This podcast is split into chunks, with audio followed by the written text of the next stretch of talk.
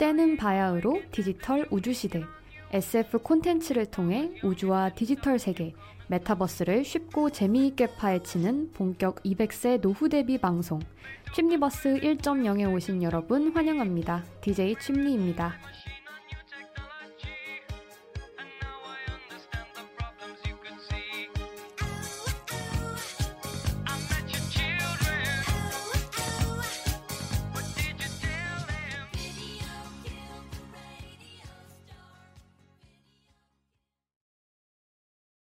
방송 시작에 앞서 청취 방법 말씀드리겠습니다. 본 방송의 경우 yirb.연세.ac.kr에서 지금 바로 듣기를 클릭해 주시면 청취 가능합니다. 또한 사운드 클라우드와 팟빵에 yirb를 검색하시면 저희 방송을 비롯해 다양한 열배 방송을 다시 들으실 수 있으니 많은 관심 부탁드립니다. 저작권 문제로 다시 듣기에서 제공하지 못하는 음악의 경우 사운드 클라우드에 선곡표를 올려놓겠습니다.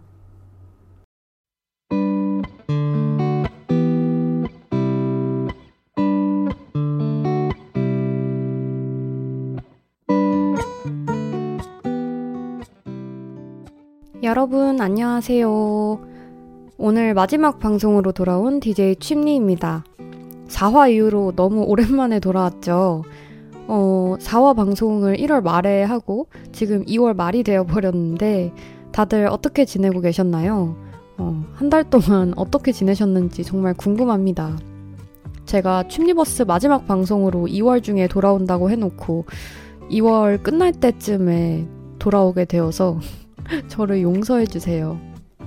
저는 이번 달에 학교 동아리에서 단편 영화를 찍고 있어서 어, 눈코 뜰 새 없이 바쁜 나날을 보냈던 것 같아요. 영화 촬영 말고도 좀 개인적으로 정리해야 할 것들이 있어서 많이 정신이 없다 보니까 이렇게 늦게 돌아오게 되어버렸네요. 그래서 그럴 때마다 제가 취미버스 종방 해야 되는데 막방 빨리 해야 되는데 막 발을 계속 동동 굴렀었거든요.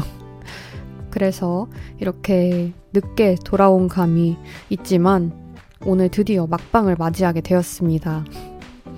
어, 저는 좀 바쁜 보, 바쁜 방학을 보냈어서 그런지 올해로 들어선지 두 달밖에 되지 않았지만 체감상 한 다섯 달은 지난 것 같거든요.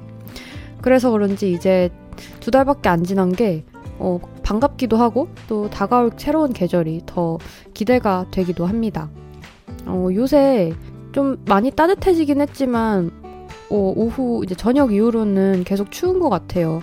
원래 2월이 가장 춥잖아요. 2월에 진짜 너무 추웠었는데 눈도 이번에 많이 왔고 어, 또 저번 주부터 날씨가 많이 누그러지긴 했지만 이번 주에도 이제 계속 쌀쌀하긴 하다고 하더라고요. 그러니까 감기 조심하시고 또 초봄에도 꽃샘추위 때문에 계속 쌀쌀하니까 방심하지 마시고요. 그래서 어, 날이 빨리 풀려서 봄이 왔으면 좋겠네요. 봄이 온다고 하니까 제가 라디오 방송을 처음 시작하던 날이 생각나요. 제가 작년 4월에 첫 방송을 했었는데 새삼 시간이 정말 빨리 흘렀다는 생각이 들기도 하고 또 1년 사이에 저도 또 주위 환경도 많이 변했다는 생각이 듭니다. 어, 내년에는 더 많이 달라지겠죠? 1년 1년이 정말 빠르게 많이 변화하는 것 같아요. 어, 그래서 저는 여기 연세 인터넷 라디오 방송국에서의 첫 방송이었던 전지적 음악 시점을 거쳐서 10월에 취미버스라는 개인 방송을 하게 되었고 오늘 그 마지막 방송을 하게 되었습니다. 작년 7월에 제가 다른 DJ들과 함께 했던 그 전음시라는 방송에서도 종방을 해본 경험이 있지만 마지막 방송을 한다는 건 아직도 낯선 것 같아요. 그래서 어떤 말로 방송을 열고 또 방송을 끝낼지 잘 모르겠는 느낌이랄까? 그래서 춤리버스 1.0 방송은 작년 10월 어, 겨울이 막 시작될 때 첫 방송을 시작해서 이제 겨울이 막 끝나가는 즈음에 방송을 마무리하게 되었네요. 어, 막방에 관한 소회는 오늘 방송 마무리할 때 더 자세히 이야기해 보도록 할게요. 원래 제가 춤리버스를 시작할 때는 계획이 어땠었냐면 메타버스 주제 방송을 마지막으로 방송을 끝내는 거였었어요. 그래서 4화에서 메타버스 주제를 다뤄보고 4.5화 방송에서 메타버스 관련된 SF 콘텐츠들 다루면서 그렇게 방송을 마무리하려고 했었거든요. 그런데 사실 메타버스 주제가 제일 이야기하고 싶었던 내용이 많았다 보니 분량상으로 메타버스 방송을 후다다닥 하고 갑자기 방송을 급하게 딱 마무리하는 게 좀 아쉬울 것 같다라는 생각이 들었었어요. 그래서 4화에서 아예 메타버스 주제로 길게 방송을 진행하고 마지막 방송에서는 어, 정말 우리 취미버스 방송을 마무리하는 기분으로 정리를 해보고 싶어서 어, 따로 이렇게 빼서 진행하게 되었습니다. 그래서 사실 지난 4화 메타버스 방송을 마지막으로 취미버스에서 하고 싶었던 과학기술과 인간에 관한 이야기는 모두 이야기를 마무리했어요. 음, 근데 취미버스를 어떻게 하면 잘 마무리 해볼 수 있을까 생각을 하다가 마지막 방송에서는 제가 가장 좋아하는 SF 영화를 한 편 들고 와서 얘기해보고 또 청취자 여러분들을 위한 특별한 코너를 마련해서 마지막까지 정성스럽게 방송을 마무리해보려고 했습니다. 어, 매화 그랬지만 취미버스 방송은 항상 기대하셔도 좋아요. 자신 있는 방송입니다. 그래서 칩니버스 막방 소감은 오늘 방송 끝날 때 또 얘기해 보도록 하고 이제 또 바로 오늘 방송 소개로 넘어가 보도록 할까요? 네, 오늘 칩니버스 1.0 마지막 방송 제목은 Arrival, 도착입니다. 우선 오늘 방송은 1, 2부로 진행되고요. 1부에서는 지난 방송 때 예고해드린 대로 DJ 춤리가 가장 좋아하는 SF 영화 Arrival을 소개하고 이와 관련해 이야기해보면서 방송 진행해보려고 합니다. 어, 우리 지금 칩니버스 마지막 방송 제목도 Arrival이라고 말씀드렸었는데 어, 여기서 떠올리게 된 제목이에요. 이 영화 제목으로부터 따왔습니다. 그리고 이어서 오늘 2부는요. 칩니버스 방송의 마지막이 되겠죠? 어, 제가 특별한 코너를 준비했습니다. 바로 춤리버스 우체국인데요. 어, 오늘 방송 전까지 청취자분들로부터 받은 미래의 나에게 보내는 편지를 함께 방송에서 읽어보고 이야기도 나누는 시간을 가져보도록 하겠습니다. 어, 이 춤리버스 우체국의 경우에 어, 제가 사전에 청취자분들로부터 편지를 폼으로 받을 때 편지 예약 전송 서비스 신청 여부도 함께 받아봤었는데요. 이 서비스에 신청해 주신 분들께는 신청 주신 미래의 어느 날에 어, 청취자분께서 써주신 미래의 나에게 보내는 편지를 이메일로 전송해 드리려고 합니다. 그래서 이 편지는 미래의 여러분들에게 도착하게 됩니다. 2부 침리버스 우체국은 또 2부 시작할 때 자세히 인사드리도록 할게요. 이렇게 오늘 마지막 방송 컨셉은 도착으로 잡았고요. 방송 시작할 준비가 모두 된 것 같습니다. 음, 근데 어디로 도착하는 걸까요? 여러분들 각자 칩리버스로의 여행을 통해 어딘가에 도착하시길 바라는 마음에서 준비한 마지막 방송이니까요. 오늘도 끝까지 함께 해주시면 좋을 것 같습니다. 그럼 칩리버스 1.0 마지막 방송 어라이벌 도착. 오늘도 출발합니다.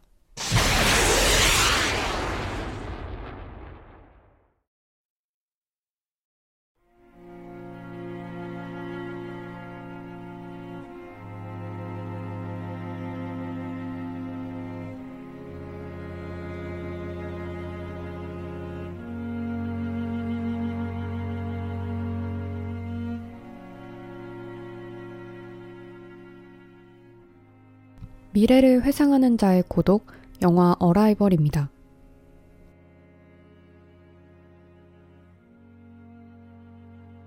영화는 주인공인 언어학자 루이스가 딸 한나와 함께 행복한 시간을 보내는 장면으로 시작됩니다.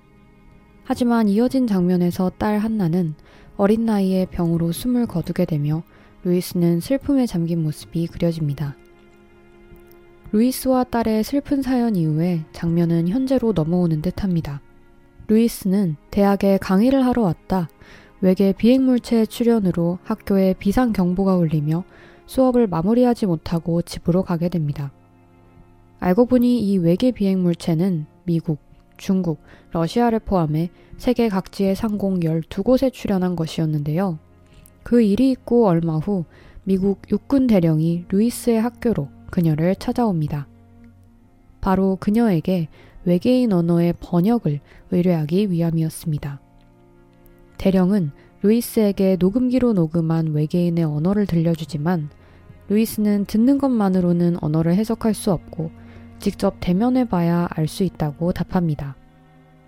대령은 처음에 루이스에게 외계인과의 접촉을 허락할 수 없다며 거절하지만 사안이 급하게 되었는지 그날 밤 루이스의 집을 다시 찾아가 그녀를 헬리콥터에 태우고 외계인이 있는 몬테나주로 데려갑니다. 몬테나로 가는 길에 루이스는 자신 말고 외계인과의 소통에 참여할 이론 물리학자 이안을 만나게 됩니다. 첫 만남은 썩 유쾌하진 않았는데요. 루이스는 인류 문명의 기반은 언어라고 주장하는 반면 이안은 과학이라고 주장하며 인류 문명을 바라보는 데 있어 의견 충돌도 겪습니다. 몬테나에 도착해 루이스와 이안은 외계인이 위치하고 있는 거대한 비행물체 안으로 들어가게 됩니다. 외계인으로부터 바이러스에 감염될 위험을 배제할 수 없기 때문에 방호복까지 철저히 입고 들어가게 되는데요. 그 두 사람은 그 안에서 드디어 외계 생명체를 마주하게 됩니다. 외계 생명체 둘은 7개의 다리를 가지고 있었고 이들의 외형에서 착안해 루이스는 그들에게 그리스어에서 따온 7개의 발이라는 의미의 헵타포드라는 명칭을 붙여줍니다. 이후 헵타포드의 언어를 본격적으로 분석하기 위해 루이스와 이안은 그들이 있는 쉘에 들어가 대화를 여러 차례 시도해 봅니다.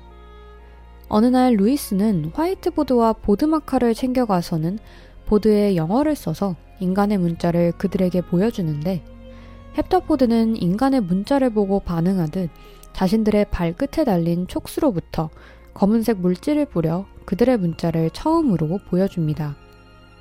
그들의 문자는 동그란 그림과 같았는데 이를 통해 루이스는 헵타포드의 문자는 인류의 문자처럼 선형이 아니라 비선형임을 알게 됩니다. 루이스는 외계인과 더 잘 소통하기 위해서는 그들에게 인간의 언어를 더 적극적으로 가르칠 필요가 있다고 주장하며 이안과 함께 헵타포드들에게 인간의 언어를 가르쳐 주기 시작합니다. 그 과정에서 이안은 두 헵타포드들에게 각각 에벗과 코스텔로라는 이름을 붙여주기도 합니다. 한편 육군 대령은 외계인들이 인간에게 원하는 것이 무엇인지 지구에 왜 왔는지를 빨리 알아내야 한다며 인간의 언어를 교육만 시키고 있기에는 시간이 없다고 두 사람을 재촉합니다. 이 와중에 지구 각 지역에서는 헵타포드에 관한 각종 유언비어와 공포 여론이 조성되며 외계인 대처에 대한 화살은 정부로 향하게 되고 루이스와 이안을 비롯해 헵타포드와 소통하고자 하는 연구자들과 군인 관계자들도 점차 지쳐가게 됩니다. 한편 영화에서 루이스가 외계인에게 인간의 문자를 가르쳐 주고 자신도 헵타포드의 언어를 배워가는 이야기가 진행됨에 따라 루이스는 어떤 여자아이의 환영을 자주 보게 됩니다. 이미 영화 전반부에서 등장했듯 이 여자아이는 루이스의 딸이죠. 하지만 딸의 환영을 보고 꿈에서 깨는 루이스의 표정은 혼란으로 가득합니다. 왜 그런지는 영화를 끝까지 보면 알 수 있습니다. 한편 또 시간이 흐르고 외계인과 언어를 교환하게 되며 문자 데이터가 어느 정도 쌓이게 되자 헵타포드어를 카메라로 스캔하면 컴퓨터로 번역이 가능하게 되는 수준에 이릅니다. 그리고 루이스는 드디어 그들에게 지구에 왜 왔는지를 질문하는데 헵타포드들은 offer weapon, 즉 무기를 주다 라고 답합니다. 다른 나라에서도 이 대답을 해석하게 되면서 전 세계는 큰 혼란에 빠지게 됩니다. 설상가상으로 그동안 긴밀히 협력해오던 몇몇 강대국들이 통신을 두절해버리면서 각국 간의 일촉즉발의 상황까지 가게 됩니다. 이런 상황을 두고 대령은 외계인들이 인간끼리 전쟁을 벌이도록 하여 인간을 위협할 의도를 가지고 지구에 왔다고 주장하게 되고 루이스는 무기를 준다라는 것이 인간에게 외계인이 도움을 준다는 의미로 해석될 가능성이 남아있다며 외계인을 무조건적으로 적대시해서는 안 된다고 주장합니다.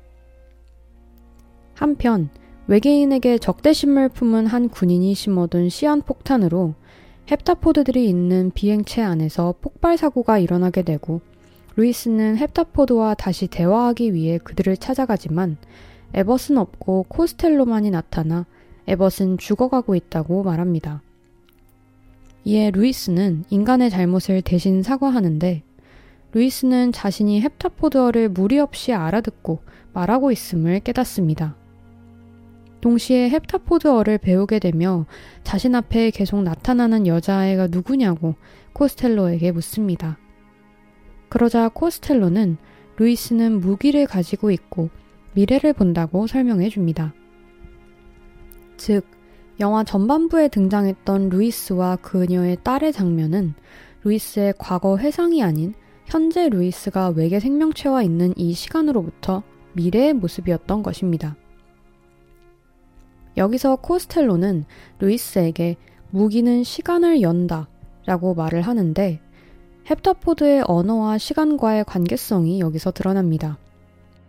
인간은 시간을 과거, 현재, 미래, 즉 직선적인 흐름으로 이해하는 반면 헵타포드들은 과거, 현재, 미래를 모두 동등하게 인지하며 시간을 비선형적으로 이해하는 종족이었던 것입니다. 이러한 그들의 사고 구조는 언어에도 반영되어 있기 때문에 헵타포드의 언어를 배우게 되면 그들처럼 시간을 비선형적으로 이해할 수 있게 되는 것입니다. 즉, 루이스는 헵타포드의 언어를 익히게 되며 그들처럼 사고할 수 있게 되었고, 과거와 현재와 미래를 동시에 볼 수 있는 능력을 가지게 된 것이었습니다. 그리고 헵타포드 종족은 인류에게 자신들의 언어를 가르쳐 주고 자신들처럼 미래를 보는 능력을 인간이 가질 수 있도록 도움을 주기 위해 지구에 왔던 것이었죠. 이 사실을 알고 루이스는 군 관계자들에게 외계인이 지구에 온 의도를 설명하지만 이미 중국 등 일부 국가들이 외계인을 상대로 전쟁을 선포해버려 더 이상 그들과 소통할 필요가 없다는 대답을 듣고 절망합니다. 하지만 이제 헵타포드의 언어를 습득하고 그들처럼 미래를 볼 수 있는 능력을 갖추게 된 루이스는 이 능력을 활용해서 중국이 전쟁을 시작하는 것을 막는 데 성공하게 되고 세계는 다시 평화를 되찾게 됩니다. 이후 헵타포드어는 공식적으로 대중들에게 공개가 되고 연구와 교육이 진행되며 인류 문명에 정착하게 됩니다. 루이스는 헵타포드어를 사람들에게 가르치는 일을 계속 맡게 되죠. 직접적으로 영화에 나오진 않았지만 헵타포드어를 배우며 인류는 미래를 볼 수 있는 능력, 즉 무기를 얻게 되었을 것으로 추측됩니다. 한편 영화 장면은 외계인이 떠나고 군부대가 철수하고 있는 몬테나로 다시 돌아옵니다. 루이스는 의미심장한 표정으로 이안에게 미래를 알 수 있다면 그 미래를 바꿀 것인지 묻습니다. 이안은 대답 대신 루이스에게 고백을 하는데 이때 루이스는 환영 속에서 남편이 된 이안과 그와의 사이에서 낳은 딸 한나를 보게 됩니다. 즉, 루이스는 이 시점에서 미래를 보며 이안이 남편이 될 것을 알았고 그와 결혼 후 낳은 딸 한나가 병으로 일찍 죽을 것이며 그 사실을 알고도 자신과 결혼을 하고 아이를 낳은 것에 화가 난 이안이 자신을 떠날 것을 미미 알게 되는 것이죠. 그 모든 환영을 보며 루이스는 이안의 고백을 듣고 있는데 그에게 당신 품이 이렇게 따뜻한 줄 잊고 있었다 라고 하며 그의 고백을 받아들이고 영화는 끝을 맺습니다.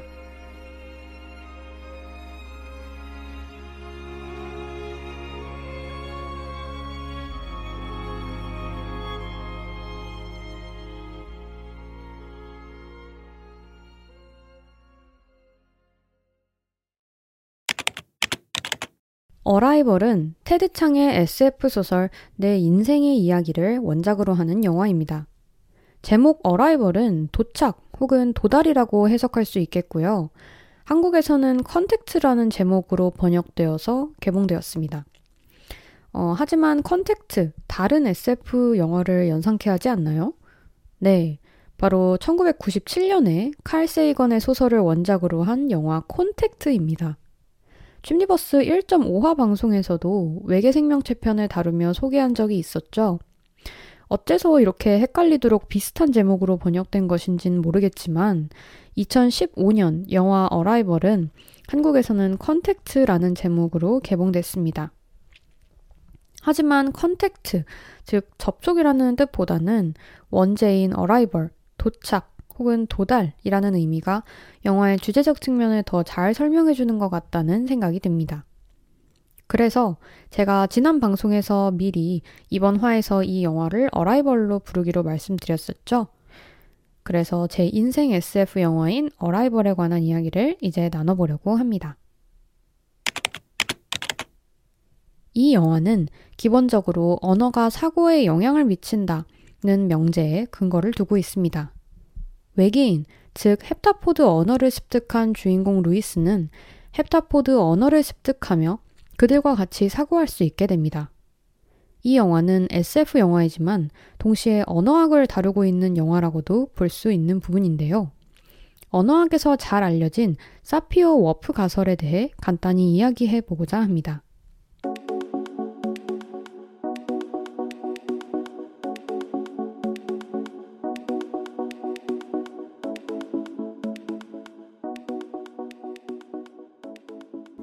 1920년대 인류 언어학자인 에드워드 사피어는 생전 현실 세계는 상당한 정도로 그 집단의 언어 습관 기반 위에 형성된다. 라고 주장했습니다. 쉽게 말해, 언어가 곧 현실 세계를 구성해낸다는 의미이죠. 시간이 흘러 10년 후, 사피어의 제자인 벤자민 리 워프는 이를 발전시키기 위해 증거들을 수집합니다. 아주 유명한 예시로 이누이트인들의 눈에 관한 언어를 가져오죠. 이누이트인들은 snow, 눈을 falling snow, 내리는 눈, wind driven snow, 바람에 휩쓸려 온 눈, slushy snow, 녹기 시작한 눈, snow on the ground, 땅 위에 있는 눈, hard packed snow, 단단하게 뭉쳐진 눈 등으로 다양하게 표현하는데 이로 인해 눈에 대한 표현이 snow, 하나만 존재하는 다른 언어권 화자에 비해 눈을 다양한 방식으로 인식할 줄 안다는 것입니다. 조지 오웰의 유명한 소설 1984에서도 이 가설이 사용되었는데요. 이 소설 속 미래의 가상 전체주의 독재 국가에서는 당 차원에서 언어가 사고를 지배한다 라는 사상이 입각해 신어, 뉴스피크라는 사상 통제용 언어를 새로 만들어 사람들의 인식 체계마저 당의 체제에 종속시키려는 모습이 묘사됩니다. 특히 당에서는 free, 즉 자유라는 의미의 단어를 아예 삭제시키기도 하는데 사람들이 자유를 생각하는 자유조차 뺏어갔다는 차원에서 소름 끼치는 설정이 아닐 수 없습니다. 이렇게 사피어 워프 가설은 언어가 사고를 결정한다는 주장을 담고 있다고 정리해 볼 수 있겠는데요. 근데 여러분은 이 가설에 동의하실 수 있겠나요? 언어가 없다면 우리는 과연 어떤 개념에 대해 생각조차 할 수 없는 것일까요? 네. 이 가설은 현대로 와서 언어학계에서 완전히 인정받고 있지는 않다고 합니다. 서로 다른 언어를 사용하는 집단이 공통된 문화를 공유하거나 비슷한 사고 과정을 거치는 일이 흔히 관찰되기도 하고 어떤 개념이라도 직접적으로 대응되는 어휘가 없을 뿐이지 돌려서 다른 방식으로 설명하는 것이 가능하기 때문입니다. 이러한 이유들로 인해 사피어 워프 가설은 후대의 언어학자들에게 많은 비판을 받게 되었고, 현재는 언어학계에서 사피어 워프 가설을 전적으로 수용하지도 전적으로 거부하지도 않는 입장을 보이며 상당히 애매한 가설로 남게 되었습니다. 사피어 워프 가설을 비판하는 어떤 글에선 저자분이 이렇게 말하기도 하셨습니다. 우리는 언어의 도움을 받아 세계를 인식하지만 어떤 상황에서는 언어의 도움 없이도 세계를 인식할 수 있다. 언어가 사고의 흔적이고 세계관의 흔적인 것이지 그 거꾸로가 아니다. 인식의 가능성은 누구에게나 동등하게 열려 있다. 네. 그래서 사피어 워프 가설의 유효성이 어떻게 되었건 영화 어라이벌에서는 이 가설을 바탕으로 스토리를 만들어 나갑니다. 그리고 저 역시 이 가설의 유효성과 관계없이 언어, 다시 말해 말의 힘을 믿는 사람 중 한 명인데요. 우리가 머릿속에서 생각만 하던 것을 말로 표현하는 과정에서 우리의 사고가 한번 정리되는 것 같습니다. 제가 중학교 1학년 때 어, 나승현 전 아리랑TV 아나운서님의 평창 동계올림픽 유치연설 중 한 문장에 꽂힌 적이 있었거든요. Words can inspire us to take action, and they can even make us believe in the seemingly impossible. 말은 우리가 행동을 취하게 하고 또한 겉으로는 불가능해 보이는 것을 가능하도록 믿게 해준다는 뜻인데요. 저는 어렸을 때는 말을 그렇게 좋아하는 학생은 아니었지만 글을 읽고 쓰는 것은 좋아하는 학생으로서 저 부분이 오래도록 기억에 남았었어요. 실제로 지금까지 살면서 말의 힘을 느낀 적이 많았는데 되게 복잡했던 사고 과정을 글로 정리하면서 나의 생각 역시 정돈된다는 느낌을 많이 받았거든요. 어, 지금도 그렇고요. 제가 어렸을 때부터 외국어를 배우는데 관심이 많고 그 과정을 즐겼었는데 고등학교 때 영문과 진학을 결정하면서 그 이유를 생각해 보니 어, 언어는 타인과의 소통을 가능하게 해주는 매개이기도 하지만 나 자신과의 소통도 가능하게 해주는 매개다라는 결론에 이르더라고요.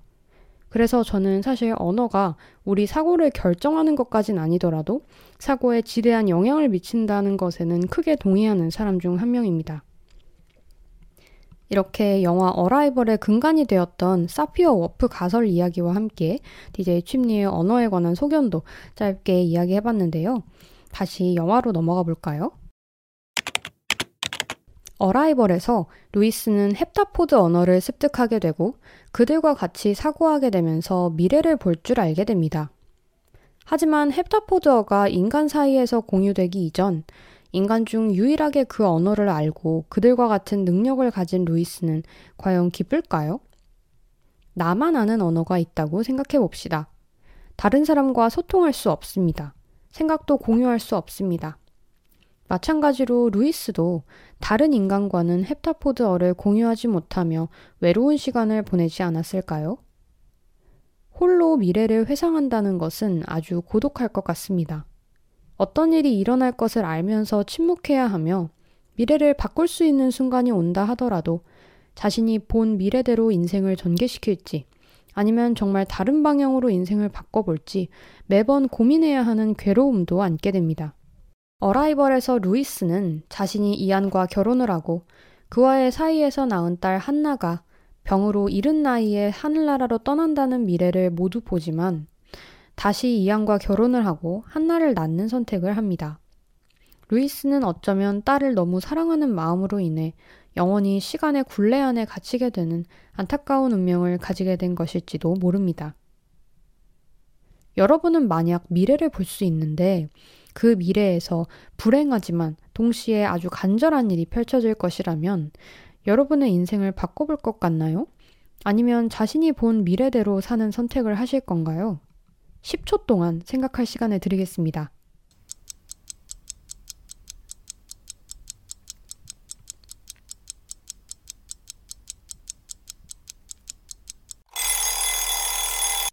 아주 머리가 아프죠? 다행히 현재까지 우리 인간 종족은 미래를 내다볼 능력을 가지고 있지는 않습니다. 이렇게 인간의 시간적 인식은 앞으로 일어날 일에 대해서는 무지하다는 속성을 가지고 있죠. 이 속성이 고마워지는 순간입니다. 저도 거의 걱정 인형 수준으로 미래에 대해 걱정을 많이 하고 살아가는 편인데, 어, 현재에 집중하려는 연습을 그래서 자꾸 하려고 해요. 어쩌면 미래에는 내가 걱정한 만큼의 일이 일어나지 않을지도 모르는데, 어, 지금의 걱정이 되려 현재를 그르치지 않을까 하는 생각이, 어, 최근에 자꾸 듭니다. 어, 적당한 걱정과 미래에 대한 대비는 유익할 수도 있지만 그 이상의 걱정은 미래에 대한 무지라는 혜택을 받는 우리 인간들에게 현재에만 집중하여 누릴 수 있는 경험과 행복을 놓치게 되는 결과를 낳지 않을까 하는 생각이 듭니다. 마지막으로 역설적인 이야기 하나 하며 어라이벌에 관한 이야기를 마무리 지으려고 합니다. 어라이벌에서 헵타포드어를 습득하며 루이스는 직선적 시간을 순환적으로 인식하게 된다고 했죠. 영화에서는 루이스가 딸 한나와의 미래를 보는 것에 대한 복선이 여러 장면에서 등장했습니다. 우선 딸의 환영을 볼 때마다 마치 잘 모르는 여자아이를 본 것 마냥 어리둥절한 표정으로 환영에서 깨어나는 것이 대표적인 복선이었어요. 그리고 한나의 이름, 한나, H-A-N-N-A-H는 거꾸로 읽어도 한나입니다. 루이스가 딸의 이름을 그렇게 지은 것도 어쩌면 딸의 삶이 자신에게 영원히 반복될 것이라는 의미로도 볼 수 있겠죠. 실제로 영화에서 루이스는 딸에게 너의 삶은 정해진 운명이며 시작이 곧 끝이고 끝이 곧 시작이야. 네 삶 너머에도 너의 이야기는 존재해. 라는 이야기를 하곤 하죠. 무엇보다 이 영화가 시간의 흐름대로 장면을 배열하지 않는다는 것이 가장 큰 복선이었습니다. 마치 관객도 루이스처럼 미래를 회상하게 만드는 것처럼요. 여러분, 미래를 그리워해 보신 적 있으신가요? 과거를 기다려 보신 적 있으신가요? 현실의 시간론으로는 설명하기 어려운 이 역설을 우리는 가끔 기분으로 느껴볼 때가 있는데요. 인간은 왜 시간에서 자유롭지 못한 걸까요? 왜 저런 역설적인 기분을 경험하면서까지 시간에 묶여 사는 걸까요? 저는 이것을 환상문학으로 유명한 아르헨티나의 작가 보르에스가 했던 이야기로 설명해 보려고 합니다. 보르에스는 인간은 곧 시간, 시간은 곧 인간이라고 생각했는데요. 우리 인간 모두에게는 각자 시간이 흐르지만 동시에 그 시간은 자기 자신인 것이기 때문에 시간이 흐르는 것에 너무 애통해야 할 필요는 없다고 생각한 듯 합니다. 즉, 시간은 우리 밖에서 흐르는 것이 아니라 우리 내부에서 흐르는 것. 다시 말해, 시간이 우리를 지나는 것이 아니라 우리가 시간을 지나는 것이라는 것이죠. 예전에 저랑 같이 방송했던 DJ가 이런 비슷한 내용을 담은 노래 한 곡을 방송에서 추천해 준 적이 있었어요. 어, 존 메이어의 Stop This Train 이라는 곡인데요. 곡에서 화자는 인생을 달리는 기차에 비유하는데 아버지에게 기차가 너무 빠르다며 그 속도를 감당 못하겠다고 말합니다. 그러면서 이런 속도로 다가올 일들이 너무 무섭다며 기차를 제발 멈춰달라고 계속 이야기하죠. 하지만 아버지는 그런 아들에게 열차를 멈출 생각을 하지 말고 잠깐만이라도 있는 그대로의 삶을 받아들여 보라 라고 이야기합니다. 그렇게 살다 보면 열차를 멈출 일도 없을 거라고 이야기하면서 말이죠. 그리고 노래 마지막 부분에서 화자는 여전히 기차의 속도가 자신에게 벅차다고 이야기하지만 이제 이 열차를 절대 멈추지 않을 걸 알겠다며 노래를 부르겠다고 합니다. 보르에스의 말도 그렇고 이 Stop This Train이라는 노래에서도 그렇고 시간이 우리를 지나치는 게 아니라 시간은 우리 안에 있고 우리가 시간을 지나치는 것처럼 느껴질 때가 있습니다. 우리가 인생이라는 기차를 멈추지 않겠다고 결심했다면 기차에서의 그 시간을 사랑하고 곧 그 시간인 우리 자신을 사랑하면서 언제가 될진 모르겠지만 기차의 속도를 즐길 줄도 알며 살아가는 것이 행복이 아닐까 하는 생각을 들게 해주는 이야기들이었습니다. 마지막으로 보르헤스가 실제로 그의 후배와 했던 대화 중 일부를 읽어드리며 영화 Arrival을 다룬 오늘 방송 1부 마무리해 보도록 하겠습니다. 그리고 2부로 넘어가기 전에 방금 말씀드렸던 존 메이어의 Stop This Train 노래 듣고 갈게요. 청취자분들 모두 각자만의 시간에 잘 도착하시길 바라며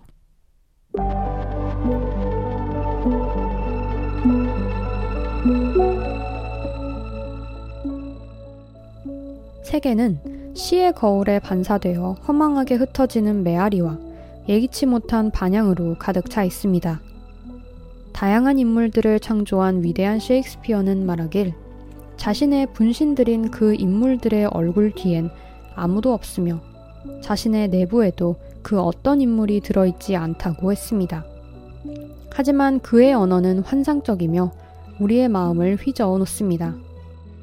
오싹한 어떤 추위마저 느껴질 정도로 말입니다. 그 누구도 꿈꾸지 못한 꿈이 그의 내부에 도사리고 있었지만 셰익스피어라는 인간 자신은 어쩔 수 없이 망각과 시간으로 만들어졌었습니다. 어쩌면 멜로디 한 소절보다 짧을지도 모르는 인간은 결국 시간일 뿐입니다.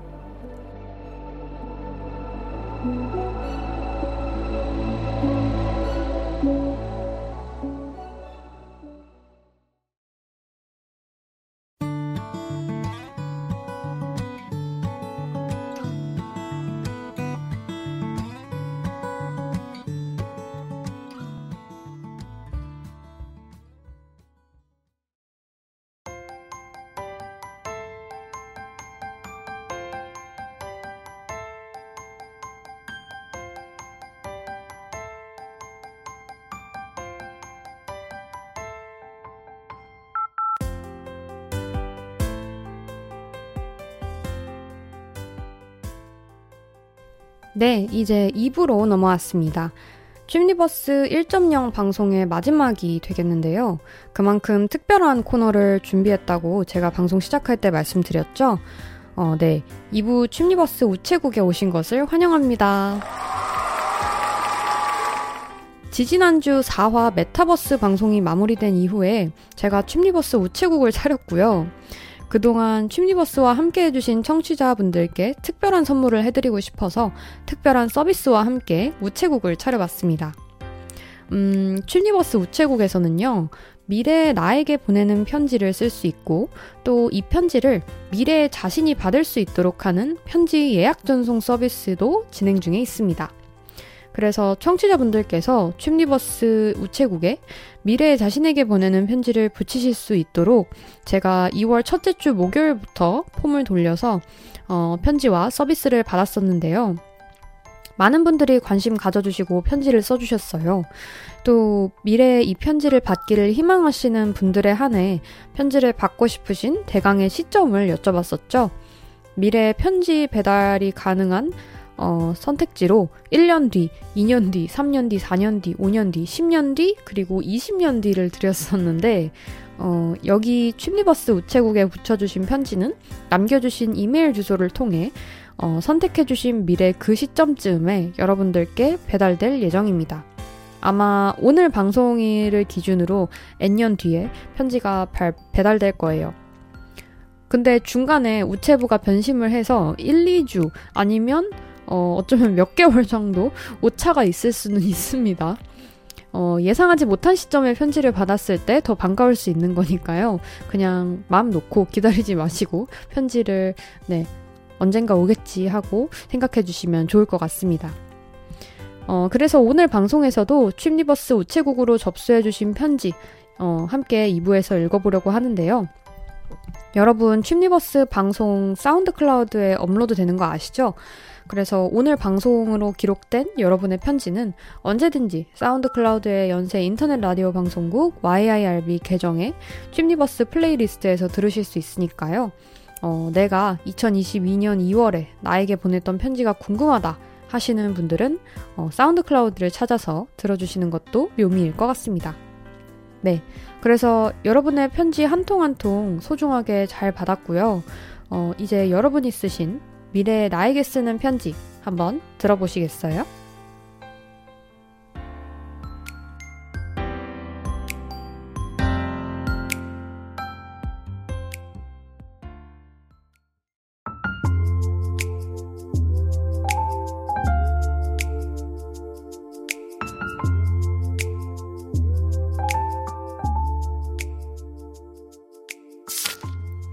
첫 번째 이야기는 프로님이 보내주신 편지입니다.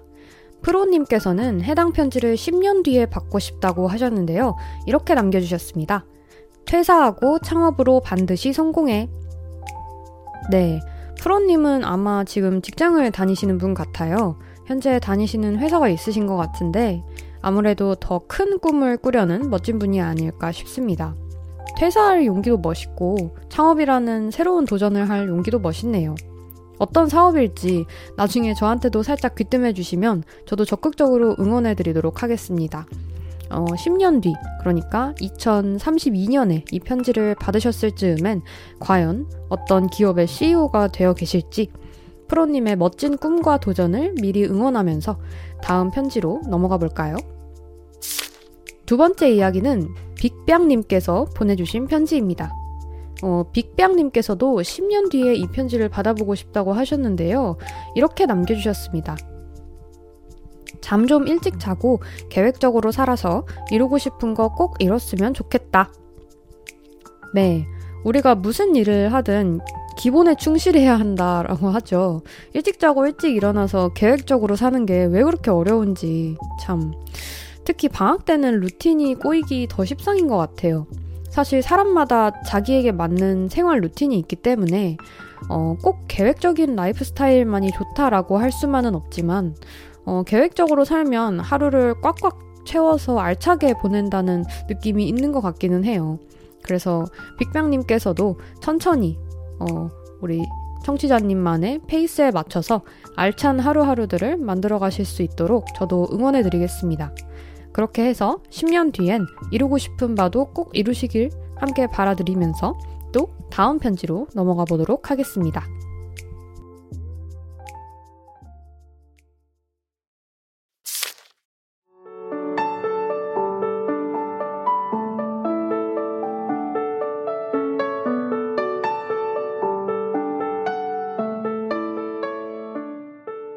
이번엔 어, 다니엘 231593님께서 취미버스 우체국에 접수해주신 편지 읽어드리겠습니다. 거기에 너는 사랑 중이니 짝사랑 중이니 어떤 모습이어도 응원한다 나야. 21년에서 22년으로 넘어온 그 감정은 식었을지라도 그때까지 이어질 게 분명한 아둥바둥 노력은 모두 좋은 기억 일기장에 남기길. 네. 제가 감히 추측을 해보자면, 어, 다니엘님에게 작년이 특별한 한 해였을 것 같아요. 어, 좋은 분을 만나고 또 좋은 감정을 품게 되신 게 아닌가 싶은데, 누군가를 좋아한다는 건 모두 다 소중한 마음인 것 같아요. 그래서 우리 청취자님의 소중한 마음의 결말이 어떻게 될지 저는 아마 듣지 못할 것 같지만 어, 편지에 써주신 것처럼 애달는 노력마저도 어, 다니엘님의 기억 일기장에 예쁘게 기록되길 진심으로 바랄게요. 어, 다니엘님께서는 1년 뒤에 이 편지를 받겠다고 신청해 주셨고요. 내년 이맘때쯤엔 어떤 결말이든 편안하게 웃으면서 이 편지 다시 읽으시길 바랍니다. 다음으로 Seaweed Sky 님께서 보내주신 편지입니다. 편지 읽어드릴게요. 잘 지내고 있어? 공부하느라 힘들지? 공부하느라 힘든 건 공부 안 해서 힘든 것보다 나으니까 너무 슬퍼하지 마. 웃어. 슬프게라도 웃어봐. 씁쓸한 웃음도 그것만의 맛이 있어. 인생은 길고 강의는 더 길게 느껴지겠지만 네가 사는 현재엔 만화가 있고 맛있는 것도 많고 아마 재밌는 영화도 몇 개 넷플에 나와 있을 거야. 그러니까 마저 잘하고 만화 읽으러 가. 너는 오늘도 열심히 했어. 논문 학기를 맞이하는 나에게. 네, Seaweed Sky 님께선 공부하느라 많이 바쁘신 것 같아요. 어, 공부가 인생에서 가장 쉬웠어요 라고 하는 말 있잖아요. 저는 이게 딱 고등학교 때까지 해당된다고 생각하거든요. 어, 우리나라에선 일반적으로 고등학교 때까지는 공부 말고 해볼 수 있는 것들이 많지 않으니까 공부가 모두에게 인생 최대의 난제잖아요. 근데 대학에 오고 성인이 되면서 자신을 둘러싼 환경이 많이 바뀌다 보니 그만큼 예상치 못한 사람들, 그리고 경험들을 많이 맞닥뜨리게 되는 것 같아요. 저는 사실 이런 것들을 좀 긍정적으로 보고 중요하게 생각하는 편이긴 하지만 너무 어려운 장벽을 마주했을 때는 이제 가끔 그런 생각이 들었거든요. 아, 차라리 아무 생각 없이 앉아서 공부하던 때가 좋았다. 근데 대학 공부는 그러지가 않죠. 대학에 와서 하는 학문 공부는 사회 경험만큼이나 많은 고민과 에너지를 필요로 하는 것 같아요. 우선 내가 이 학문을 좋아하는 건 맞나? 부터 시작해서 내가 이걸 평생 공부할 수 있을지 어떤 근거와 확신을 만들어야 하는 것 같기도 하고 그 확신이 생겨도 공부를 해 나가는 과정이 만만치 않죠. 어, 제 주위에도 대학원에 다니거나 대학원을 준비하는 사람들이 심심치 않게 있는데 이 공부를 왜 하는지, 내가 이 공부를 마치고 나서는 또 어떤 길을 개척해 나가야 하는지에 대해 다들 끊임없이 고민하는 것 같더라고요. 예전에 제가 들었던 어떤 강의에서 교수님이 이런 말씀을 하신 적이 있었거든요. 어, 학문은 몹시 외로운 길이다. 항상 새로워야 된다. 좀 튈 필요가 있다. 근데 이 새로움이 남들한테 이해받지 못한다고 해도 포기하지 않고 남들을 설득시킬 만한 당돌함을 갖춰야 한다. 근데 이 말은 저는 비단 공부뿐만이 아니라 뭐 일을 하든 사람이든 누구든 모두에게 중요한 말이라고 생각해서 기억에 남았었어요. 저는 나만의 색깔이 있는 연구를 한다는 게 되게 멋있다고 항상 생각했거든요. 어, 저는 전공이 영문학이잖아요. 근데 이제 영문학도 그 안에서 시, 소설, 희곡, 또 그 안에서도 시대별로 뭐 사조별로 본인만의 연구 분야를 개척하신 교수님들을 수업 때 많이 봤던 것 같은데 그래서 비유를 하자면 저는 교수야말로 백지에다 지도를 그리고 이 지도를 나중에 지구본으로까지 만드는 작업이 아닌가 하는 그런 생각이 들었었어요. 그래서 본인이 진정으로 좋아하는 주제를 찾고 그 분야를 일생 동안 탐구한다는 게 진짜 점에서 출발해서 3차원 이상으로 확장된다는 생각이 들더라고요. 그래서 시위드 스카이 님도 어떤 분야를 공부하게 되실지 모르겠지만 지금, 힘들게 공부하고 또 고민하시는 게 나중에 본인만의 지구본을 완성하기 위한 좋은 밑거름이 되지 않으실까 하는 생각이 듭니다. 네, 그리고 어, 잘하실 것 같아요, 정말. 우선 기본적으로 이 분야를 시작하고 공부를 하기로 마음 먹었다는 것부터 이미 그 분야에 관심이 있다는 뜻이고 애정이 있다는 거니까 어, 용기 가지시고 또 계속 포기하지 않고 열심히 지금 하던 것처럼 고민하고 연구해 나가시면 정말 멋진 학자, 멋진 교수님이 되시지 않을까 생각합니다. 그래서 정말 진심으로 응원 많이 하고요. 어, 힘들 때는 마음 놓고 푹 쉬기도 하시면서 무사히 논문 학기 보내시길 바라겠습니다. 네. 그럼 또 다음 사연으로 넘어가 볼까요? 어, ZPPKR0021님께서 보내주신 편지입니다. 고생 많았어. 마음 편히 먹고 여유를 조금 가져보자. 내가 나를 사랑할 수 있어야 남도 나를 사랑할 수 있는 법이야. 실수가 무서워서 혼자 있으려 하지 말고 밖으로 나가자. 혼자 있으면 아무것도 해결이 안 돼. 부디 이 편지를 받을 때쯤이면 행복해져 있길 바라. 네. ZPPKR0021님. 제가 닉네임을 조금 줄여서 21님이라고 할게요. 어, 저는 변화한다는 거는 인지한다는 것에서부터 시작한다고 생각하거든요. 그런 의미에서 이일님께서도 변화할 준비가 이미 되셨다는 생각이 듭니다. 그동안의 자기 모습에서 벗어나서 새로운 시도를 할 때 사람이 많이 발전하고 성장하는 것 같아요. 사실 처음이 어렵지 그 다음부터는 점점 과감해지거든요.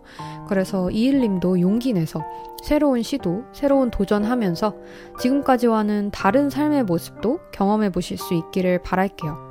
멀리서나마 용기 전해드립니다. 어, 이일님께서는 1년 뒤에 이 편지 받으시겠다고 응답 주셨고, 내년에는 자기 자신을 더 아끼면서 새로운 경험도 많이 하시는 이일님이 되어 계시길 바라겠습니다. 계속 다음 편지입니다. 해해님께서 보내주셨습니다. 해해야, 지금 나는 많이 부족하고 실수투성이지만 그냥 그런대로 열심히 살아보고 있어. 지금의 애씀이 조금이라도 나은 너를 만들었으면 좋겠다. 얼마나 괜찮은 사람이 됐을지 아니면 오히려 지금보다 힘든 시간을 보내고 있을지 모르겠지만 그래도 네가 변치 않고 열심히 살아갔으면 좋겠어. 그리고 취미랑도 여전히 친하게 지내길. 네. 이분은 왠지 아는 분일 것 같네요. 어, 이분은 편지에도 써주셨듯이, 어, 많이 부족하고 실수투성이라고 하셨는데, 어, 사실 옆에서 봤을 때는 또 되게 단단하고 깡다고 있는 모습도 있는 분이라고 저는 생각하거든요. 그래서 힘들어도 다시 건강하게 에너지를 충전하고 일어설 줄 아는 멋진 사람이라고 저는 생각을 해왔는데, 어, 그런 의미에서 해해님의 애씀은 분명히 미래에 더 나은 해해님을 만들 거라고 저는 확신합니다. 그리고 또 주변 사람들에게도 항상 따뜻하고 긍정적인 에너지를 줄줄 줄 아는 사람인 만큼 자기 자신에게도 항상 최선을 다하는 멋진 사람이 될 수 있는 역량을 이미 가지고 있는 사람이라고 생각해요. 그리고 무엇보다 마지막으로 혜혜님을 만나서 저도 너무 기쁘고 행복하고요. 어, 우리 오래오래 봤으면 좋겠어요. 어, 혜혜님은 10년 뒤에 이 편지를 받겠다고 응답해 주셨는데, 어, 그때까지 우리 복닥복닥 시시콜콜하고 재밌는 이야기 나누면서 잘 지내고 있어 봐요. 다음 편지는 김수빈님께서 보내주신 편지입니다. 안녕 미래의 나. 나는 지난주부터 이유도 모르고 우울하지만 오늘은 좀 나아졌어. 매번 깨닫듯이 시간은 좋든 싫든 어떤 문제를 해결해 주는 것 같아. 바람이 불어 사라지듯이 감정은 지나가고 결과는 남으니까 머리를 비우고 그냥 눈앞에 놓인 일을 해봤으면 좋겠다.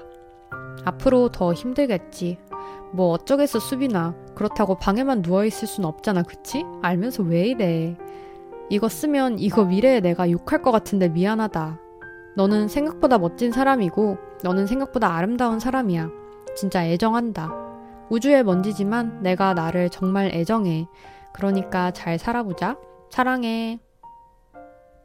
네, 수빈님, 안녕하세요. 아이고, 제가 편지를 2월 초쯤 받았었는데, 막방을 2월 말에 하고 있는 바람에, 편지를 시, 쓰신 시점으로부터 시간이 많이 흘렀는데요. 요새는 어떻게 지내고 계신가요? 어, 시간이 수빈님의 고민을 해결해주고 있기를 바랍니다. 어, 진짜 걱정을 접어두고 지금 당장에 집중을 하는 게 상당히 어려운 일이죠. 그래서 감정은 지나가게 하고 결과를 남기는 게 쉽지가 않은 일 같아요. 말처럼. 실제로 주위 사람들이 많이 고민하는 일이기도 하고요, 이게. 저도 이런 비슷한 고민을 하곤 했었고, 지금도 종종 하곤 하는데, 이렇게 눈앞에 놓인 일이 손에 안 잡힌다는 건 그만큼 욕심이 많은 거라고 하더라고요. 제가 그런 편이라서 공감이 많이 됐었는데, 어, 여기서 욕심. 어, 근데 전 이 욕심이 좋은 욕심이라고 생각해요. 좀 더 나은 방향으로 인생을 설계하려고 노력하다 보니까, 어, 지금 그걸 위해서 뭔가 대단한 걸 해야 될 것 같고, 그 부담들이 쌓이고 쌓여서 오히려 지금 당장의 순간에서 어, 에너지가 빠져버리는 일이 발생한다고 생각하는데, 전 이걸 해결하는 방법을 이미 수빈님께서 잘 알고 계신다고 생각해요. 왜냐면 본인이 멋지다는 걸 알고 계시기 때문이죠. 네. 자기 객관화가 상당히 잘 되어 있으신데, 어, 수빈님을 저도 적지 않은 기간 동안 봐왔지만, 정말 멋있는 사람입니다. 음, 제가 아는 사람 중에 말을 가장 따뜻하고 예쁘게 할 줄 알고요. 다른 사람을 위하고 배려하는 마음도 가장 뛰어나고요. 그래서 어떤 사람이든 마음을 편안하게 해주는 능력이 있고요. 어, 자신만의 글을 쓸 줄 아는 예술가이고요. 새로운 도전에도 관심이 많은 사람이고요. 그래서 계속 발전하려고 노력하는 사람이고요. 또 실제로 우리가 처음 만났을 때도 멋졌지만 지금 더 멋진 사람이 되어 있고요. 늘 배울 점이 많고 앞으로가 항상 기대되는 친구입니다. 어, 그리고 마지막으로 또 제가 좋아하는 사람이에요. 이거 되게 중요해요. 저는 제가 좋아하는 사람들은 정말 훌륭한 친구들이라고 믿고 있고, 어, 앞으로 더 훌륭하게 될 거라고 믿고 있습니다. 그래서 수빈님, 어, 우리가 진리관 앞에서 초콜릿 만나는 술에 빨대 꽂고 마실 때는 훨씬 더 작은 먼지였는데요. 우리 그동안 좀 큰 먼지가 되었어요. 수빈님과도 오래 함께한 만큼 수빈님의 스무 살 모습부터 다 기억이 나는데 우리 함께 되게 잘 커가고 있는 것 같고 앞으로도 그럴 거라고 믿어요. 그러니까 수빈님 지금처럼 자기가 멋지다고 믿으시고 그 믿음을 바탕으로 계속 과감하게 도전하면서 살아보길 응원할게요. 그리고 저도 항상 수빈님과 이런 유익하고 좋은 고민 나누는 친구로 곁에 오래도록 남아있겠습니다. 고맙고 사랑합니다. 네, 김수빈님께서는 2년 뒤에 이 편지 받겠다고 하셨고요. 어, 다음으로 또 훈훈한 편지 한 통 더 읽어보겠습니다. 타코야키님께서 보내주신 사연입니다. 안녕 미래 타코야끼짱 나는 타코야끼에 미쳐있는 이제 막 24살이 된 2022년의 타코야끼야. 지금도 타코야끼를 좋아하니? 현재의 나는 곧 1차 시험이라 공부하기 싫은 마음과 이제는 안 하면 안 됨을 아는 급박한 마음이 공존하고 있는 상태야. 너는 지금 어떻게 살고 있니? 공부를 열심히 해서 꿈을 이뤘니? 너 스스로 돈을 벌고 소소하게라도 행복하게 살고 있니? 요즘 가장 좋아하는 것은 뭐니? 남자친구는 있니? 그 정도로 먼 미래는 아니려나? 어쨌든 내가 너에게 해주고 싶은 말은 넌 스스로 항상 나태했다고 생각할지라도 그 정도면 치열했고 고생했다는 거야. 주변 사람들에게 좋은 사람이 되기 위해 언제나 노력했으니까. 이번에 세배를 드렸는데 엄마가 내가 항상 행복했으면 좋겠다고 하셨어. 내 마음도 같아. 미래의 너는 행복의 개념을 잃지 않고 가족과 친구들에게 베풀기도 하며 사랑받으며 매일매일 보람차게 살았으면 좋겠어. 너 스스로를 가장 사랑해주고 아껴줄 수 있는 건 다른 누구도 아닌 너 자신이라는 거 알지? 누군가가 대신해주기 바라지 말고 너 스스로 빛나는 사람이 되어 있길 바라. 아, 그리고 건강 잘 챙기길 바랄게. 정말 사랑해. 태어나줘서 그리고 살아내줘서 고마워. 너의 멋진 하루를 응원할게. 네. 아, 우리 타코야끼 님도 공부하느라 바쁘신 와중에 취미버스에 자주 찾아와 주셨었죠. 애청자님의 편지를 잘 읽었습니다. 타코야끼 님도 우리가 지금, 지금도 어리지만 정말 어릴 때 스무 살에 만나서 지금 스물넷, 스물다섯이 될 때까지 서로 챙겨주고 응원해주고 있는 고마운 친구인데요. 타코야끼님은 진짜 신기한 게 하나 있어요. 제가 되게 힘든 시기일 때, 아니면 누군가 내 안부를 물어봐 줬으면 할 때, 그럴 때 정말 기가 막히게 연락이 와요. 그래서 제가 정말 누군가가 필요한 순간에 어, 문득문득 저를 찾아와 주는 그런 정말 소중한 친구인데 점점 클수록 느끼는 거지만 자기 말고 다른 사람을 항상 먼저 생각하고 챙겨줄 줄 안다는 게 되게 어른스러운 행동인 것 같아요. 그래서 타코야끼님은 그런 의미에서 정말 좋은 사람이라는 생각이 들고 어른스러운 사람이라는 생각을 가지고 있습니다. 그리고 저와 이렇게 오랫동안 보고 있어서 참 고맙고 행복하다는 생각도 들어요. 어, 그리고 또 타코야끼님은 보면 볼수록 사랑이 많은 사람이라는 생각이 들어요. 우리 둘 다 그렇지만 처음엔 낯도 많이 가리고 그래서 잘 몰랐었는데, 어, 시간이 지나면서 점점 느끼게 된 거지만 자신만의 속도로 다른 사람에게 사랑을 나눠줄 줄 아는 친구라고 생각하거든요.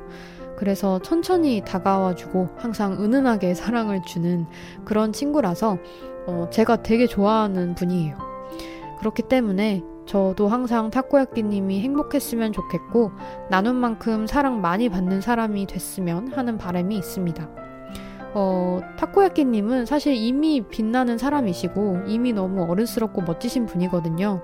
그래서 앞으로 더 빛나는 사람이 될 거라고 저는 확신합니다. 어, 우리 둘 다 2022년 힘내보고 이야기도 더 많이 나누는 한 해 됩시다. 고마워요. 네. 타코야끼님은 이 편지를 3년 뒤에 받겠다고 신청해 주셨습니다. 자, 이제 마지막 편지입니다. 1년 뒤에 편지를 받고 싶다고 신청해 주신 재원님께서 신청해 주신 편지입니다.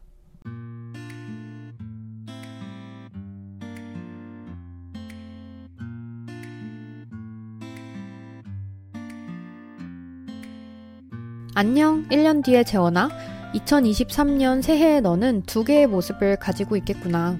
첫 번째는 그토록 원하던 취뽀를 해서 엄청 기뻐하며 졸업을 하거나 그렇지 않다면 이번 하반기에 취업을 하지 못하고 낙담해 있겠지. 첫 번째 경우라면 정말 수고 많았다. 이제 진정한 사회인이 되어 새로운 출발을 할 텐데 나의 돈과 시간을 잘 관리해서 앞으로 슬기로운 직장 생활을 해보자. 두 번째 경우라면 참 하고 싶은 말이 많은데 우선 첫 번째 취업 도전이었으니 너무 낙담하거나 우울한 에너지에 잠식되지 말고 후를 털자. 대신에 더욱더 필기 공부에 매진하여 더 원하는 기업에 입사할 수 있도록 하자. 마지막으로 새로 이사간 동네에는 잘 적응이 되어 있니?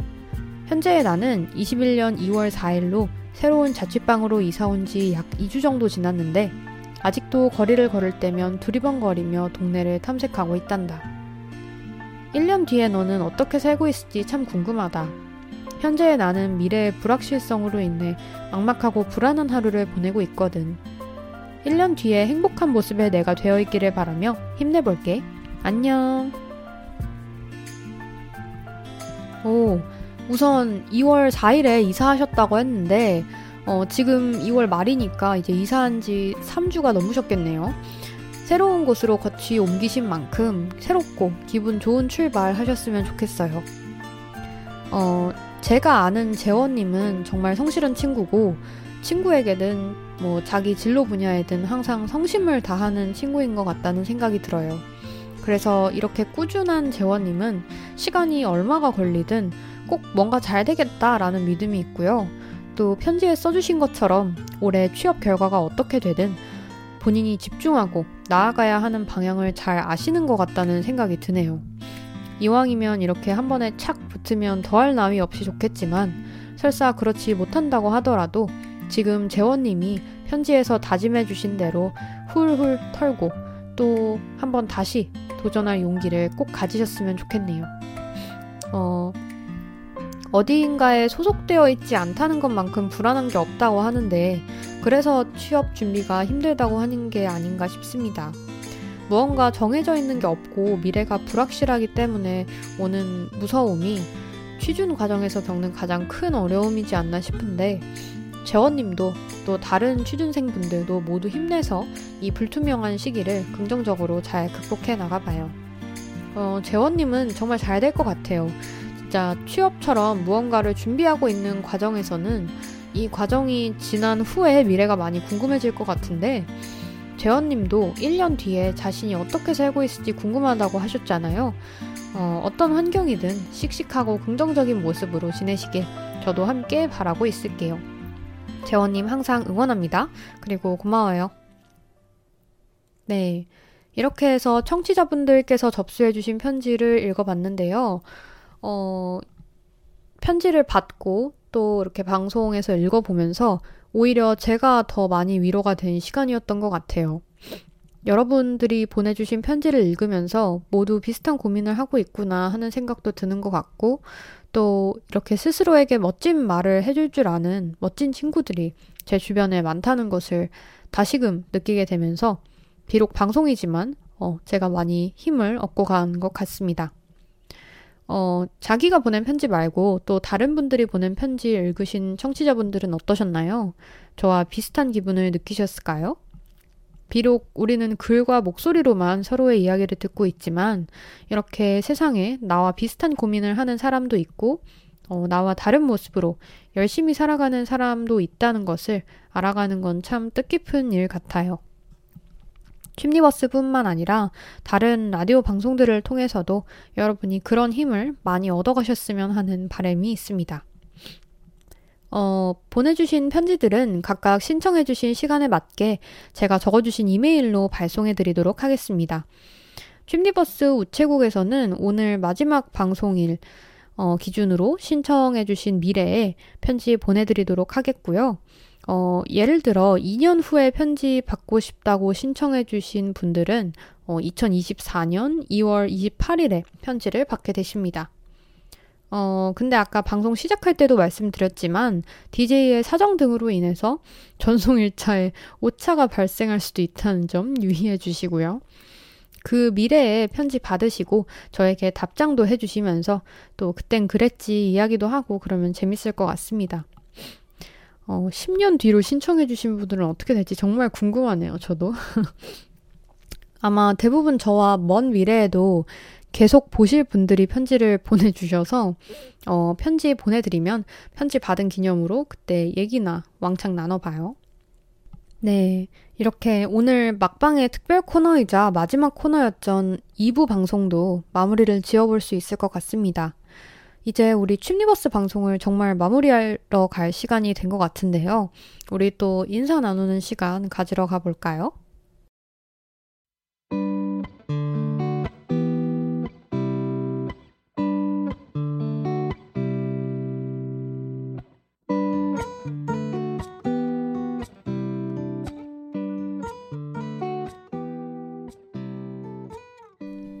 여러분. 드디어 춤니버스 방송을 마무리할 시간이 왔습니다. 어, 우선 마지막 방송 끝까지 함께 해주신 청취자 여러분들께 진심으로 감사하다는 말씀 전해드립니다. 항상 청취자 여러분들이 함께 해주셔서 더 즐거운 방송이었던 것 같아요. 음, 사실 막상 방송을 마무리하는 시간이 되니까 어떤 말을 해야 할지 잘 모르겠는데요. 제 올해 목표 중에 하나가 오늘을 어제처럼 내일을 오늘처럼 대하는 거예요. 어, 그래서 마치 지난주에도 제가 방송을 했었고, 오늘도 하고, 또 다음 주에도 방송을 또 할 것처럼, 그래서 끝이 없는 것처럼, 어, 과거와 현재와 미래 사이에 경사가 많이 없도록 만들어서 좀 덜 슬퍼지게 하고 싶어요.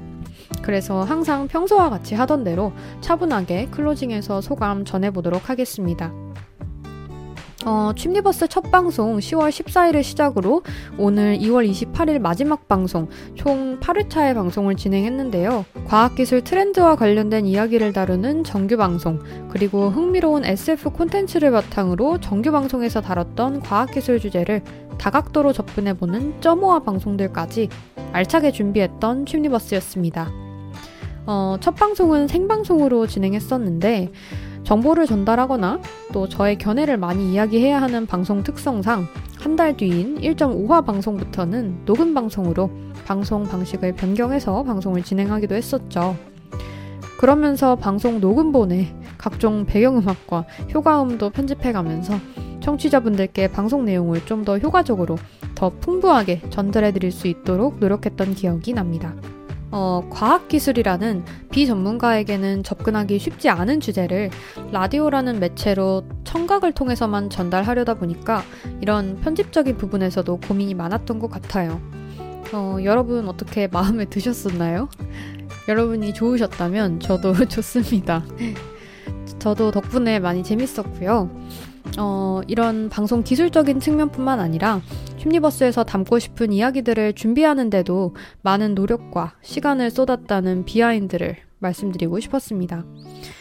어, 저 역시 뭐 외계 생명체, 우주산업, 인공지능, 메타버스 주제와 관련한 전문가는 아니지만 관심이 많기도 하고 여러 사람들과 견해를 나눠보고 싶은 소망이 항상 있었던 사람으로서 방송을 준비하면서 더 알찬 내용 공유해드리고자 자료 조사도 많이 했었고 다채로운 사례들을 담으려고 이것저것 찾아보면서 저 역시 많은 공부가 되었던 것 같아요. 어, 오히려 방송을 준비하면서 DJ인 제가 더 얻어간 게 많은 것 같다는 생각이 들 정도로 유익한 경험이었던 것 같습니다.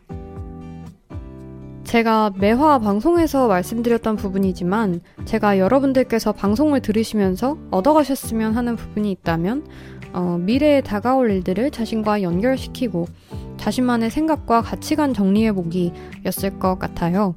제가 방송에서 다뤘던 외계 생명체, 우주산업, 인공지능, 메타버스 주제는 제가 좋아하는 이야기들이기도 하지만 앞으로 미래에 우리 삶의 영역에 포함될 어쩌면 이미 포함된 분야이기 때문에 어, 이들과 공존해야 하는 인간으로서 단순히 해당 주제에 대한 지식적인 정보뿐만 아니라 인간과 맞닿아 있는 부분에 대해 인문학적으로 사유해보는 자세도 중요하다고 생각했어요. 그래서 여러분들이 춤리버스 방송에서 다룬 주제들과 SF 콘텐츠들과 함께 이런 부분들에 대해 고민을 조금이나마 해보셨다면, 그렇게 해서 200세 노후 대비에 한 발짝이라도 다가가셨다면, 저는 더할 나위 없이 뿌듯할 것 같습니다. 어, 이렇게 춤리버스가 끝을 맺는다는 게 실감이 나지 않네요. 사실 청취자 여러분들은 어떠실지 모르겠지만 저는 아쉬운 마음보다 뿌듯하고 또 즐거운 마음이 오늘 더 큰 것 같습니다. 아, 막, 아, 이제 방송 끝났다! 이런 즐거운 마음이라기보다는, 어, 여러분과 방송에서 함께 소통한 시간이 정말 후회 없이 즐겁고 행복했기 때문에 오히려 마지막 방송에서 아쉬운 마음이 남지 않는 것 같아요. 그리고 항상 춤니버스 찾아와 주시는 여러분들을 생각하며 어, 매화 알찬 방송 만들려고 최선을 다했기 때문에 어, 정말 뿌듯했던 4개월이었던 것 같습니다. 어, 방송은 또 계속 말씀드리지만 SoundCloud를 통해 다시 듣기가 가능하기 때문에 업로드된 8회차 방송 중 생각나시는 것 언제든 다시 찾아서 들어주시는 거 환영입니다. 어, 또 DJ 저 개인적인 부분에서는 제가 연세 인터넷 라디오 방송국에서 한 학기 더 활동하기로 결정을 해서 2022년 봄 학기에도 활동을 하게 되었어요. 그래서 춤리버스는 아니지만 어, 뭐 다른 DJ와 함께하는 새로운 방송 혹은 또 제목에 춤리가 들어간 새로운 저만의 방송으로 찾아뵐 수도 있을 것 같다고 말씀드릴 수 있을 것 같습니다. 어, 이 말씀을 드리니까 생각이 났는데 제 DJ명을 건 방송이 무사히 또 제가 목표했던 것보다 훨씬 알차게 잘 마무리가 되어서 참 기분이 좋고요. 그런 저의 방송에 관심 가지고 열심히 들어주신 청취자 여러분들께 진심으로 감사하다는 말씀 한 번 더 드리고 싶습니다. 어, 보이진 않으시겠지만 지금 꾸벅꾸벅 절 하고 있는데 절, 절 받아주세요. 네, 그래서 여러분 2022년 올해 모두 건강하시고요. 또 만날 기회가 있으면 좋겠어요. 항상 행복하고 건강하시고 올해 하고 싶은 일들 다 하시고 그 과정에서 좋은 인연들도 많이 만나시고 기대했던 것보다 훨씬 더 기분 좋은 일들이 많이 일어나시길 항상 바라겠습니다. 제가 보고 싶으시면 개인적으로 연락 막 주시고요. 어, 침리버스 방송은 여기서 끝나지만 어, 우리 마치 다음 주에 우리가 또 만날 것처럼 기쁘게 인사하면서 마무리해봐요. 어, 여러분 그동안 정말 감사했습니다. 우리 마무리 멘트 하면서 침리버스 1.0 마지막 방송의 끝을 맺어보도록 하겠습니다. SF 콘텐츠를 통해 우주와 디지털 세계, 메타버스를 쉽고 재미있게 파헤치는 본격 200세 노후 대비 방송 취미버스 1.0. 오늘 방송은 여기서 마치도록 하겠습니다. 엔딩곡으로는 제가 요새 좋아하는 아티스트인 뎁트의 노래 틀어드리려고 합니다. 가사가 참 예쁜데요. 여러분 모두가 각자의 꿈으로 향하는 과정에서 작은 응원이 되길 바라겠습니다. 뎁트의 꿈의 백화점 틀어드리면서 인사드립니다. 여러분, 지금까지 취미버스 1.0과 함께 해주셔서 감사했습니다. 우리 또 봐요. 건강합시다. 안녕!